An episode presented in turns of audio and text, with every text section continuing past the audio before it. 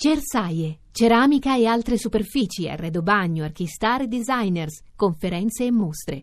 A Bologna dal 26 al 30 settembre.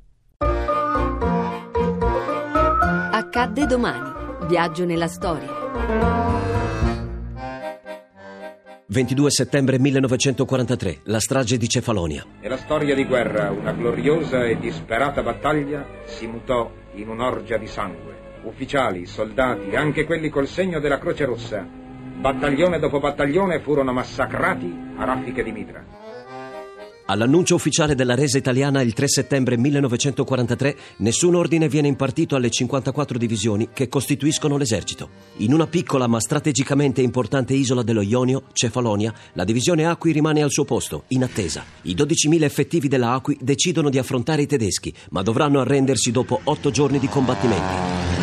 Era un inferno, dalle bombe erano, era un inferno. Ora sembra un conto a dirlo, ma quando uno c'è sotto allora lo, lo sente. Un attacco di cacciabombardiere con della fanteria guarita non lo ferma nessuno. E no, potevamo fermare certo noi che in qualche modo l'isola è quasi spoglia e quindi non c'era i ripari.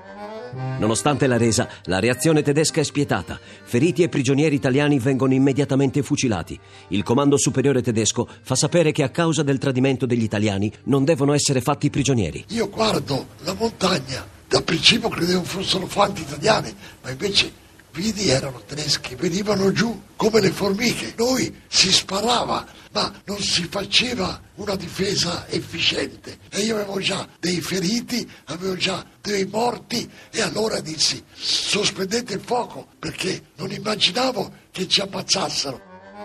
Il generale Gandin viene fucilato alla schiena. I soldati e gli ufficiali sono sterminati dal tiro delle mitragliatrici. Il capitano tedesco mi dette l'ordine di andare avanti fece un passo e mi spara un colpo alla nuca, un colpo solo. Io cascai per il colpo, cominciò a uscire sangue, ma rimasi vivo e sentii che contemporaneamente con una mitragliatrice che era di fianco ha ammazzato tutti i miei soldati.